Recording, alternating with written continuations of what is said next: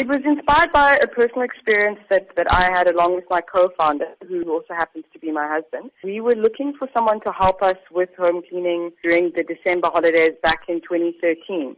And we really struggled to get connected with someone at the time when a lot of people uh, leave the cities, you know, big cities, and, and go and visit family in the Eastern Cape, et cetera. And so we struggled to find someone to help us with home cleaning, used a number of methods, referrals, friends on Facebook, used classifieds, and eventually went to an agency. That experience and how difficult it was to try and find someone to help us, it just showed us that, you know, there was a lot of inefficiency within the industry, despite the fact that South Africa, as you say, you know, there are one point two million registered domestic workers in the country. So having that experience ourselves was kind of the catalyst for us to say, well, let's build something, some sort of technology where we can connect the two sides. Well, you are now among four other female entrepreneurs who have pioneered in technology in their respective countries to be selected to attend W E F. What exactly will be your role during the next few days? It's recognition for the work that me and the other four winners have done, particularly in promoting women on the continent. From my understanding, what it will involve is really just doing some press around it, meeting delegates. I think also just, you know, trying to further promote our work, so getting recognition for the work that we're doing. There's been a concern that uh, forums like the World Economic Forum,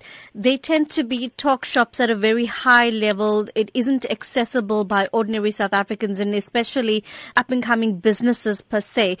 Do you think that gap is being bridged, or do you think that more work needs to be done in that regard? Well, I think work like this, you know, is an attempt to bridge that gap. So this is the second time that this competition has been run, where entrants, young women who who working in technology that impact, broadly impacts kind of the populations that they work with. It's the second time that, that they've run this competition. And, you know, I think the work that we're doing is certainly, it's certainly not high level. You know, we deal with Free South, we're dealing with domestic workers and, and bringing them onto our platform on a weekly basis. So uh, I definitely think that there's, there's good recognition that they need to broaden the scope of, of who, who gets impacted. And, and I think that this is a good, good first step in doing that.